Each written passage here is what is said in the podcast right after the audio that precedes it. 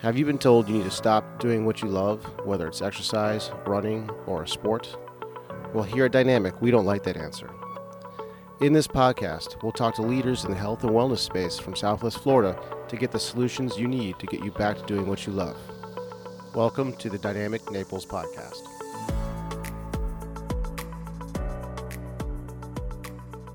What's going on, Naples? Today I want to talk about the arch of your foot and shoe wear. So, solo version. Uh, the reason I want to talk about is mostly because I just see this as like an epidemic problem. The majority of people tend to be flat footed or pronated, same thing. Okay. So, first of all, um, a lot of people think they might have a decent arch. They're looking at it like, you know, they'll be on, on my treatment table, legs hanging there, and they look at the arch. Oh, looks like I have a decent arch. It only really matters when you stand up what happens to your foot? Does your arch collapse? Does it partially collapse? That's what I'm talking about. Um, the arch of your foot is an arch, so it should not be touching the ground. Think of it like a suspension bridge between your heel and your toes. Uh, so here's the here's the issue: shoe wear. So the shoe industry is huge; they make billions of dollars, and they've done a really good job at getting the message across that the right shoes are what you need to run, to walk, to have an arch. Uh, and unfortunately, that message is probably not accurate, and it's made its way into healthcare. So I hear a lot of practitioners saying, "Oh, it's all about the right shoes. You got to have arch supports." Um, I'm calling bogus on that, honestly, because here's the thing: just like a brace that you'd put around your neck would make your neck weak over time, the same thing happens with shoes. So your your feet and your arch should be somewhat active and well, very active in walking and standing.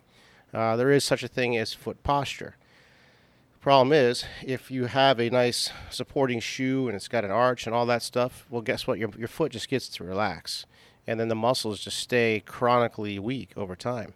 Uh, in fact, some researchers back in 92 did a study where they looked at the feet and arches of 2,300 children between the ages of 4 and 13. And there was a very clear difference. The group that wore shoes more had more flat feet, period.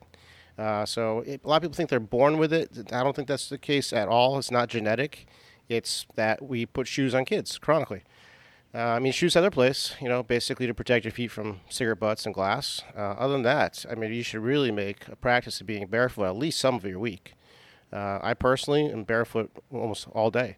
Even I work barefoot. I walk into my clinic with flip flops on. I'm probably a very non-traditional PT in that sense, but then I'm barefoot throughout the day. I'm barefoot at home.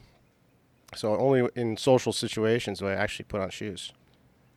So here's the thing: you do have muscles in your arch. There are muscles like the one that flexes your big toe. There's the one called tibialis posterior. All these muscles and their intrinsics, they line the arch. You have layers upon layers of muscle within the arch. So just like any other muscle, you can strengthen it, get it stronger, and allow it to support your body weight. That's the thing too. As we get older, we tend to gain weight, if the muscles are weak and we've gained weight. Now the foot's really in a position to collapse. So there are very specific exercises you can do to strengthen and rebuild your arch. So I tell this to people and they think I'm kind of crazy. Like, what do you mean rebuild your arch? You need a support. No. There's two ways to solve a flat foot.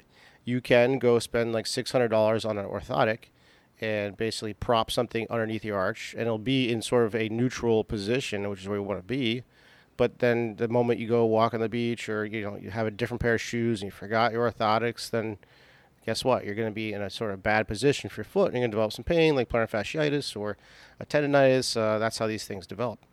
Um, so that's option one is to buy something and insert it, sort of the passive method. Or option two, the active method, and clearly the one I, I'm favoring, is to strengthen your arch. So I put together a program. It's called the Restore Your Arch program, you go to www.restoreyourarch.com. That's where you'll find the program.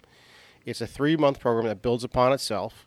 It costs $89, and it's for you to basically do this at home. There's simple exercises that you start off with, things like scrunching a towel, um, and you can put a weight on top of the towel. That's a really easy way to rebuild the arch. There's a lot of different ways to do it, um, but I try to make it creative and fun because, let's face it, PT can be a little boring. Uh, so there's a lot of different exercises in that program. I encourage you to check it out. I'll make sure to put a link in the show notes.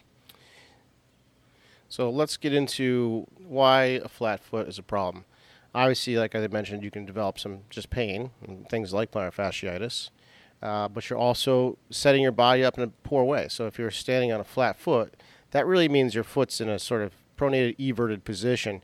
So that's it's like kind of like a leaning tower pizza. Now you or pizza, now you have an unsupportive source uh, uh, base to stand on, which might be fine if you're doing stuff like squatting and deadlifting, because you can hide asymmetries or imbalances through stuff that's bilateral. But the moment you get on one leg, try to do a single leg squat, if you're standing on a flat foot, that that squat's going to fall apart. And then this is what I hear all the time. I have difficulty going up and down stairs. Well, maybe it starts with the foot. Uh, the other thing too is that if the foot is flat, the, the feet are going to tend to turn out, which is going to set up the knee into uh, sort of a caved-in position. So I see this all the time where I have someone get out of a chair and they, they their knees knock together as they come up, and then, then they spread back out as they stand up, and the same thing on the way down. That's a great way to really irritate the knee. Um, one of the mechanisms for meniscus tear is you get that rotated position of the, the knee, and then it can travel up to the hip and back. So you get a lot of IT band pain, hip abduction pain. Um, it even goes up into the QL.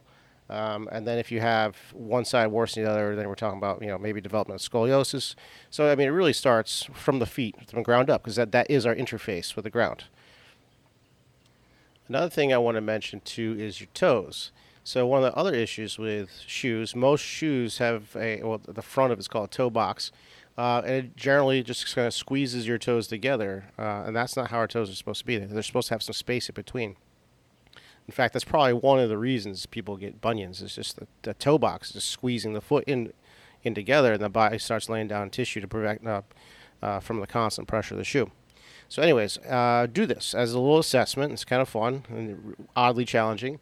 Stand up, barefoot, and push your big toes down into the floor and see if you can lift all the other toes up in the air while keeping the big toe down. All right, that's part one. Part two is just the opposite. Put all the other toes down and see if you can just isolate and lift only the big toe. If you can't isolate those movements, you probably have some foot dysfunction just laying around there waiting to set you off into pain. So, a couple simple tips I would say. I already mentioned uh, be barefoot as much as you can. And I would also, if you know, here in Southwest Florida, most people have tile. And If the tile's feeling kind of cold, it's good. Use that as a tactile cue. Walk around barefoot and don't let your arch touch that cold tile.